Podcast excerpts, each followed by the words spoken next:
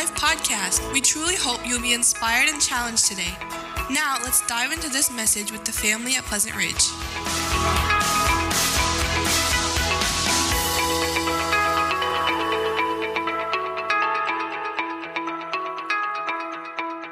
Looking at this uh, letter here uh, to the Colossians, and Paul wrote this letter to these believers that he had never met. Uh, he had heard about their faith uh, through Epaphras, who was a faithful minister.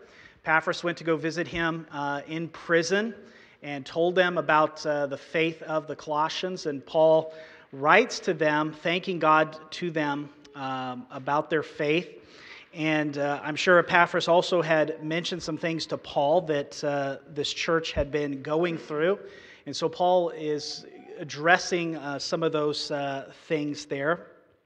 And we had just finished up this gospel shaped prayer that Paul had prayed for these believers at uh, Colossae and about how they need to uh, be desiring to know God in a greater way, to know His will. And uh, this passage here that we're going to look at is Paul is going to move from the fact of pointing them to Christ to actually now revealing to them and showing them who Jesus is. He's telling them, I want you to know God in a, a, a, greater way. I want you to know about His will. But now I want to show you who Jesus is so you can have your focus on Christ.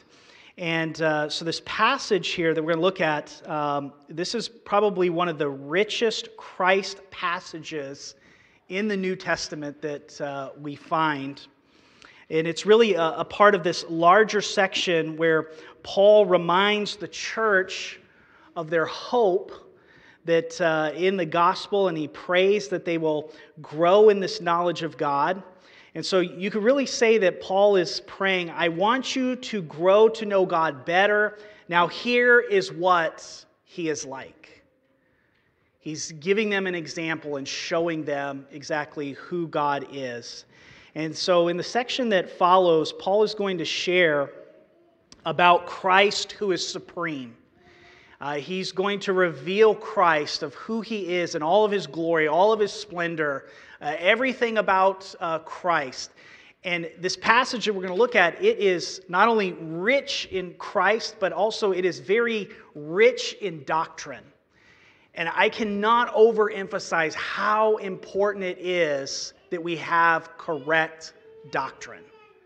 Because if your doctrine is off on what you believe about who Jesus is, what God is like, what the Holy Spirit does, if any of that is wrong, if that is off, then how you apply that doctrine in your life, how you live, will have a profound impact. So it's very important that we understand who Jesus is, what he is doing, what he has done, and Paul is actually going to do that for us. And so we got to get a very clear picture of Christ and what he has done. And so Paul here shares about Christ who is supreme, Christ who has saved them. There are really no secret truths or greater levels of spirituality. Christ himself is the mystery revealed. He is the one in whom they hope. In a few weeks, we are going to be doing this uh, live drama of the Living Last Supper. And it's interesting to think about this, but uh, Leonardo da Vinci painted this, what he called his masterpiece. Uh, and he spent a long time working on it and spending time on it and trying to get everything exactly the way that he wanted it to be. The painting showcases the scene of the Last Supper between Jesus and his disciples, as is told in the Gospel of John. Da Vinci depicted the exchange that occurred between Jesus and the 12 disciples when Jesus informed them that one of you will betray me. And it is supposed to capture that very moment of when he said that. Interesting enough, Da Vinci's most important contribution to the Last Supper may be something that he actually left out of the portrait altogether. The year was 1498, and Leonardo da Vinci had just completed the very last stroke of his masterpiece. And as the painting was drying, Da Vinci stepped back and looked at it and was like, man, wow. This is it. This is, I have completed this work. This is great. This is going to showcase exactly, exactly what I wanted to show to people. Seeking affirmation, Da Vinci invited one of his closest friends and confidants to view the work of art. Upon viewing the portrait, his attention was drawn to one detail in particular. The cup in Jesus' hand is especially beautiful, noted Da Vinci's friend. What a beautiful cup Da Vinci had crafted with glimmering precious jewels wrapped in ornate polished gold. This was truly a cup that would be worthy to touch the lips of Jesus, added Da Vinci's friend. After discussing the painting in more detail, Da Vinci showed his friend the door and promptly removed the cup from the painting. Later, when Da Vinci's friend saw the altered painting, he inquired as to why Da Vinci removed such an elegant part of the portrait. Da Vinci responded that nothing must distract from the figure of Christ. Da Vinci was willing to put the subject of his painting ahead of his own celebrity so that viewers could behold the true beauty and majesty of his subject.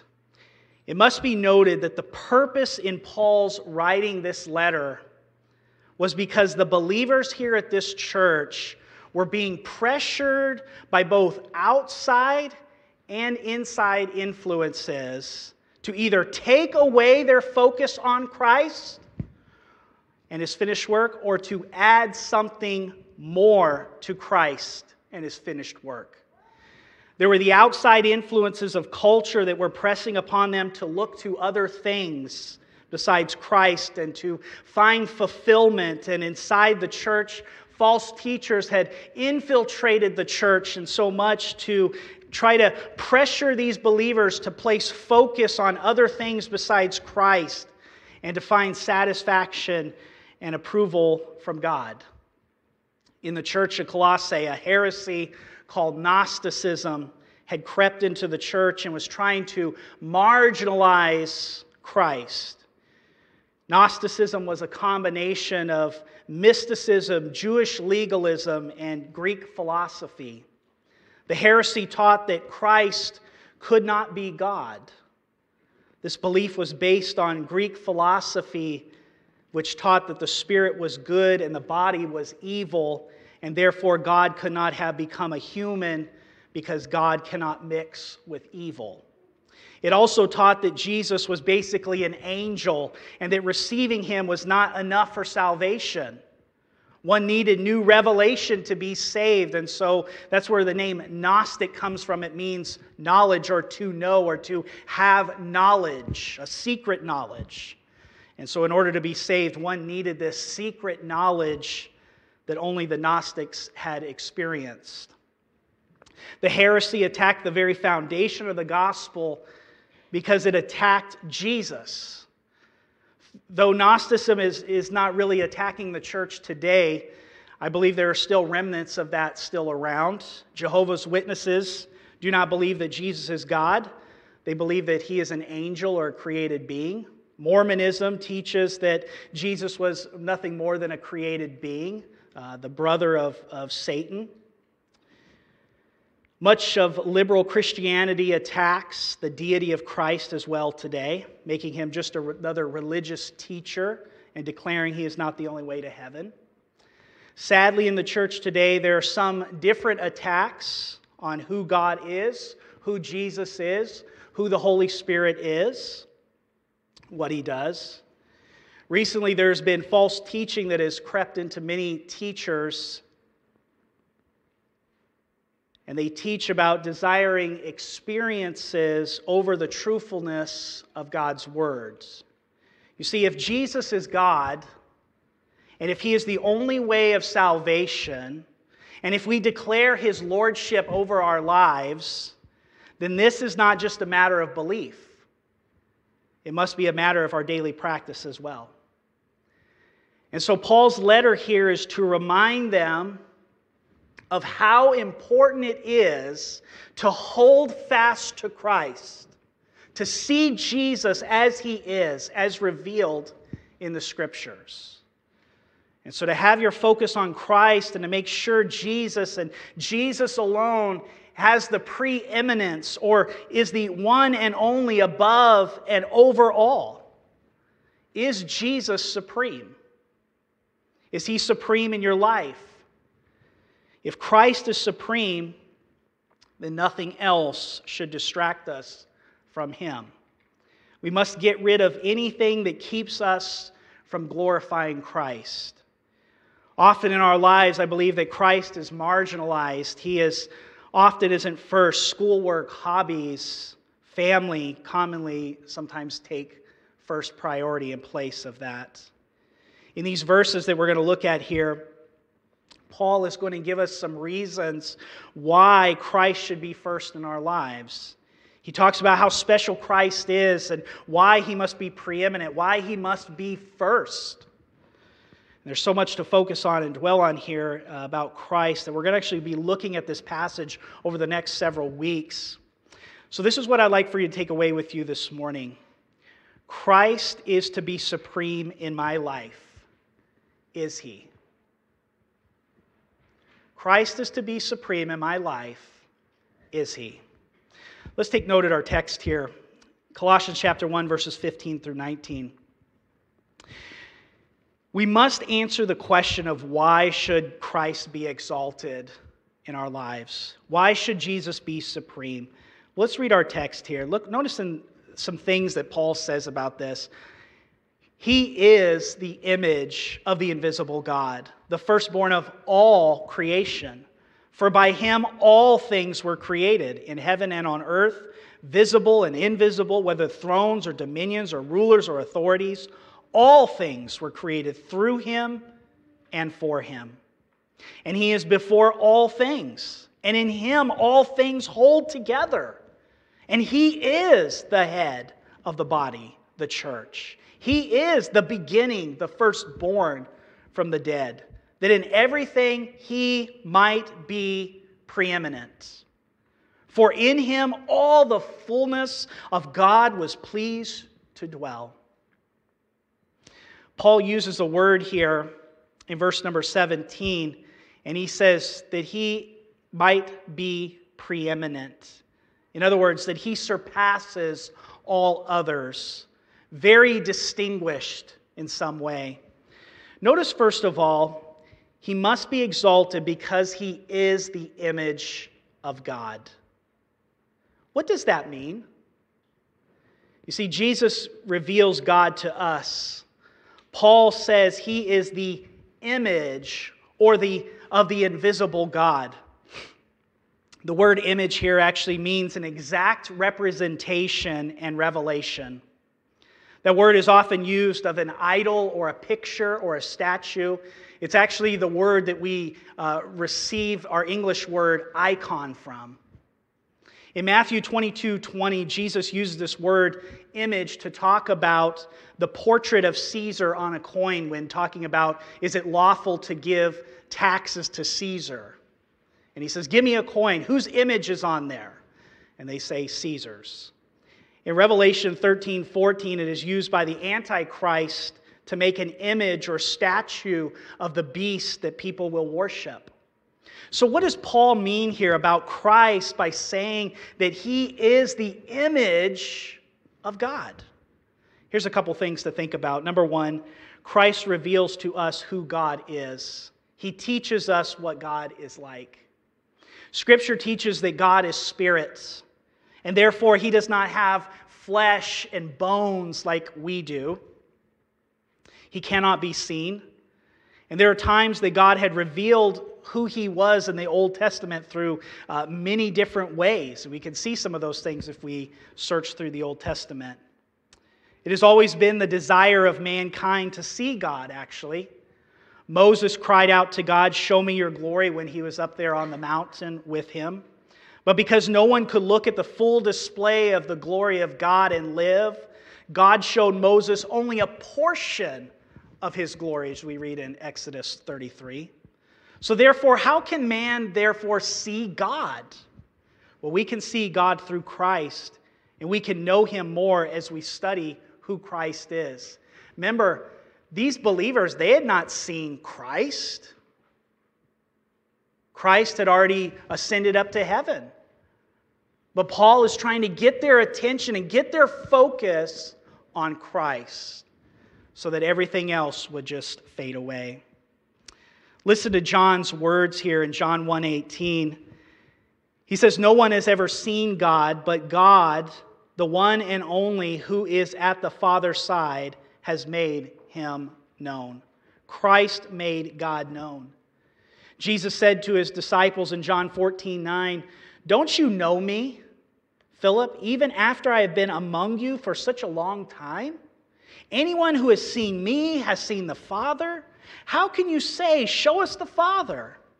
In Christ, God manifested himself in ways never clearly seen in the Old Testament. So when Jesus was on the earth, he revealed God the Father. How did he do that? Well, he revealed God through his teachings. Listen to what he said to Philip in John 14 10. Don't you believe that I am the Father and that the Father is in me? The words I say to you are not just my own, rather, it is the Father living in me who is doing his work. When Jesus said God was doing his work, he referred to God's words coming through him. Jesus claimed to say only what God had said. Listen again to what he said in John 8 28. When you have lifted up the Son of Man, then you will know that I am the one I claim to be, and that I do nothing on my own, but speak just what the Father has taught me. The best way that we see how Jesus revealed God was how John describes Jesus in John 1 1. In the beginning was the Word, and the Word was with God, and the Word was God. When John calls Jesus the Word, the name expresses here one of the functions or purposes of Jesus. And so, by using that, that term there of saying that Jesus is the Word, it is meant to convey that Christ is the very expression of God. God literally walked and dwelt among his creation in the form of Jesus Christ. He is the communication of God. One of the reasons Christ came was to give the words of God to mankind through his teaching, to tell people of who God was, to reveal what God has said about who he is. And so when we look at the teachings of Jesus, we see the very words of God. I find it so, so interesting of how people are so confused about what God says. God is not confusing, and He's not confusing in what He says. He clearly tells us exactly what He wants us to know. But what we have to do is we have to actually read what He has to say. We have to have the Father reveal to us what He says uh, through His Word. And so we hear the very words of Jesus. When Jesus taught to love our enemy and pray for them, when he taught that hating someone is just the same as murder and lusting after someone is just the same as adultery, we are hearing the very words of God. In these words, we find a standard that is much higher than our own, and they come down from the Father who is in heaven. And so, if we want to know how to live, how to be a good parent, how to be a good spouse, how to be saved, how to make decisions in life, etc., etc., etc., all we need to do is to find out what exactly God says in His Word. And Christ came to reveal those words to us and tell us who He was. And so his teachings are not just seen in the Gospels, but they're in the writings of the apostles, they're in the writings of, of the epistles. They, it's all throughout the Word of God. We have God's Word in everything that he says. We also see Christ revealing God through his person. Jesus revealed many character traits not fully known about God through his person, and one of them is that God is a servant. Listen to what Paul says about Christ in Philippians 2 6 through 7. It says, Who, being in the very nature of God, did not consider equality with God something to be grasped, but made himself nothing, taking the very nature of a servant being made in human likeness. Paul uses the word there, nature, in verses 6 and 7, and it means the outward expression of the inward nature. Christ did not become God when he came on this earth, he always was God. He was 100% man and 100% God, not 50 50. There are some false teachings that say that Jesus became God at his baptism or that Jesus uh, became God just before he went to the cross. Jesus, the man, was an outward expression of who he always was as God. Jesus did not begin in Bethlehem, he's always existed. But he took upon himself the form of a servant, he took upon himself flesh and dwelt among us. God has always been a servant, but in Christ's incarnation, he demonstrated this outwardly. Jesus not only served God, but he served us. Listen to Mark chapter 10, verse 45. For even the Son of Man, these are words of Jesus, for even the Son of Man did not come to be served, but to serve and to give his life as a ransom for many. Does that not really sum all of it up? Jesus has revealed who he was, and he did so by serving and giving his life as a ransom for us. What was the purpose of Jesus coming to this earth? Was it to heal people and perform miracles and, and give us some, some great teachings? No. It was to reveal the Father Jesus came to show that he was serving the Father and he was going to give his life as a ransom for us, we who do not deserve salvation, we who do not deserve forgiveness, we who do not deserve grace. Jesus came to give his life as a ransom for us. We were being held captive by our sin, but Jesus paid the ransom, did he not? He died on the cross for our sins. He was crucified and took upon himself the sin of us, the punishment that we so rightly deserve. Jesus took that upon himself so that we could be set free. Our text here says that Jesus is the image of the invisible God. Not only does Christ, being the image of God, reveal to us who God is, but also, secondly, Christ represents all that God is. Jesus is the perfect remedy for man's sin. You know, if we go all the way back to the to uh, creation, we go all the way back to the to the book of Genesis. There, we find that word image was actually used of Adam in the Garden of Eden, since he was made in the image of God. God made Adam to represent him of all creation. And what, what did he tell Adam to do? He says, You are going to have dominion over this earth, right? You're going to, you're going to have uh, uh, leadership and you're going to rule over this earth. Everything that I have here in the garden, you have dominion over, Adam. You can name the animals. You can do, you have it, Adam. This is yours. You have dominion over it. But what happened? Adam sinned willfully. Eve was deceived, but Adam sinned willfully. And because of that, is what Romans 5 15 through 19 gives us a good understanding of the result of Adam's sin. Listen to what it says. Because of Adam's sin, it brought judgment and condemnation. Because of Adam's sin, death reigned. Because of Adam's sin, it led to condemnation for everyone that is born into this world. Because of Adam's sin, many were made sinners. The image was marred and distorted now.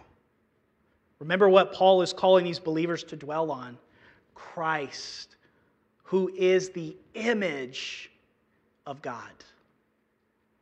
In 1 Corinthians 15 45, Scripture calls Christ the last Adam. And it says, The first Adam became a living being but the last Adam, speaking of Christ, became a life giving spirit. where Adam failed to represent God in the in uh, where, where he failed to represent God as he fell into sin, Christ has not and will not fail God. He is the perfect representative of everything that God is. He's perfect. He's without sin because he is God. I had mentioned what the consequences were because of Adam's sin in Romans 5 15 through 19. But because the image, because that image has been marred, because it has been distorted, Jesus, who is our last Adam, can make the difference. You see, because of our image, because it's so distorted and marred, there's no hope for us outside of Jesus. None whatsoever. You and I cannot fix ourselves. We're hopelessly lost. And so we need Jesus. We need the life giving Spirit, which is Christ, the last Adam. Listen to what Romans 5 15 through 19 says about Jesus Christ, who is the image of God, and what he has done. Because of Christ, much more we now have the grace of God and the free gift by the grace of that one man, Jesus Christ. Because of Christ, the free gift following many trespasses has now brought justification. Because of Christ, now we can receive the abundance of grace and the free gift of righteousness that reigns in life through the one man, Jesus Christ. Because of Christ, his one act of righteousness has led now to justification and life for all men. Because of Christ's obedience, many will be made righteous. You see, there's something for us to learn about who Jesus is as he is the image of the invisible God. It's not just this same old, same old, yeah, I believe in Jesus. Ah, yeah, okay, I know Jesus, yes. He is supreme. There is no one else like him at all. And without him, we would be hopelessly lost without Jesus. He has shown us the Father. The Father has revealed to us the Son who has been given as the only way of salvation. And so, what applications can we take from Christ being the image of God? How can we boil all this down into something very practical? I mean, here's these believers living at this church, and they are being pressured by outside influences and inside influences to take their focus off Christ, to have their focus and to find their fulfillment in something else besides Christ. Paul wanted these believers to have their focus on Christ, that he might have the preeminence, the surpassing of all others. So I'm going to give you three questions. What do we worship that we think is more worthy than Christ, who is the exact representation of God? What do we worship more than Christ? We all do it, myself included. It could be our job, it could be our family, it could be how we are perceived by others, our image. Could be hobbies, could be money, prestige, knowledge. What do we worship more than Jesus, who should have the preeminence? Has those things taken the place of Christ? Has Christ been kind of pushed into the shadows a little bit, and those other things have taken the center stage? Who or what do we imitate that we think is more worthy of Christ, who is the exact representation of God? We all do it, myself included. We try to imitate others, try to be like others, try to say things exactly like somebody else may say it. What do we imitate? Are we imitating Christ or are we imitating what the world wants us to be? What the world thinks that we should be? What has taken the center stage of our lives besides Christ? What do we think is more worthy or important than Christ, who is the exact representation of God? What has worth in your life? What is valuable to you? I was just recently watching a, a, documentary. I didn't get to finish it, but it, it's, it's basically about people trying to make the transition or the adjustment of living in a digital age. How many of you have a lot of papers stuffed away someplace? Right? And these people trying to figure out do I save all of this stuff? Versus getting rid of it all and I have all my pictures now on a digital camera or whatever. But we have a lot of things in our life that has worth and we think has value. What is it in our lives that we think has worth and value more than Jesus Christ? All those things are going to pass away. But Jesus is eternal. Christ is worthy. Christ is supreme. Christ should be first. Christ should surpass all others because he is the image of the invisible God. Does he have that place in your life? Does he have that preeminence in this body of believers here? Is Christ the head of this church? Is he, does he have preeminence here? When we come together to worship, are we gathering together to worship the image of the invisible God, Jesus Christ? Or is it for some other reason that we've gathered here today? See, we got to ask ourselves those questions because we don't want Christ to be pushed off to the side or to become marginalized in our life. Are we living epistles of the worthiness of Christ in our lives? Let's pray together.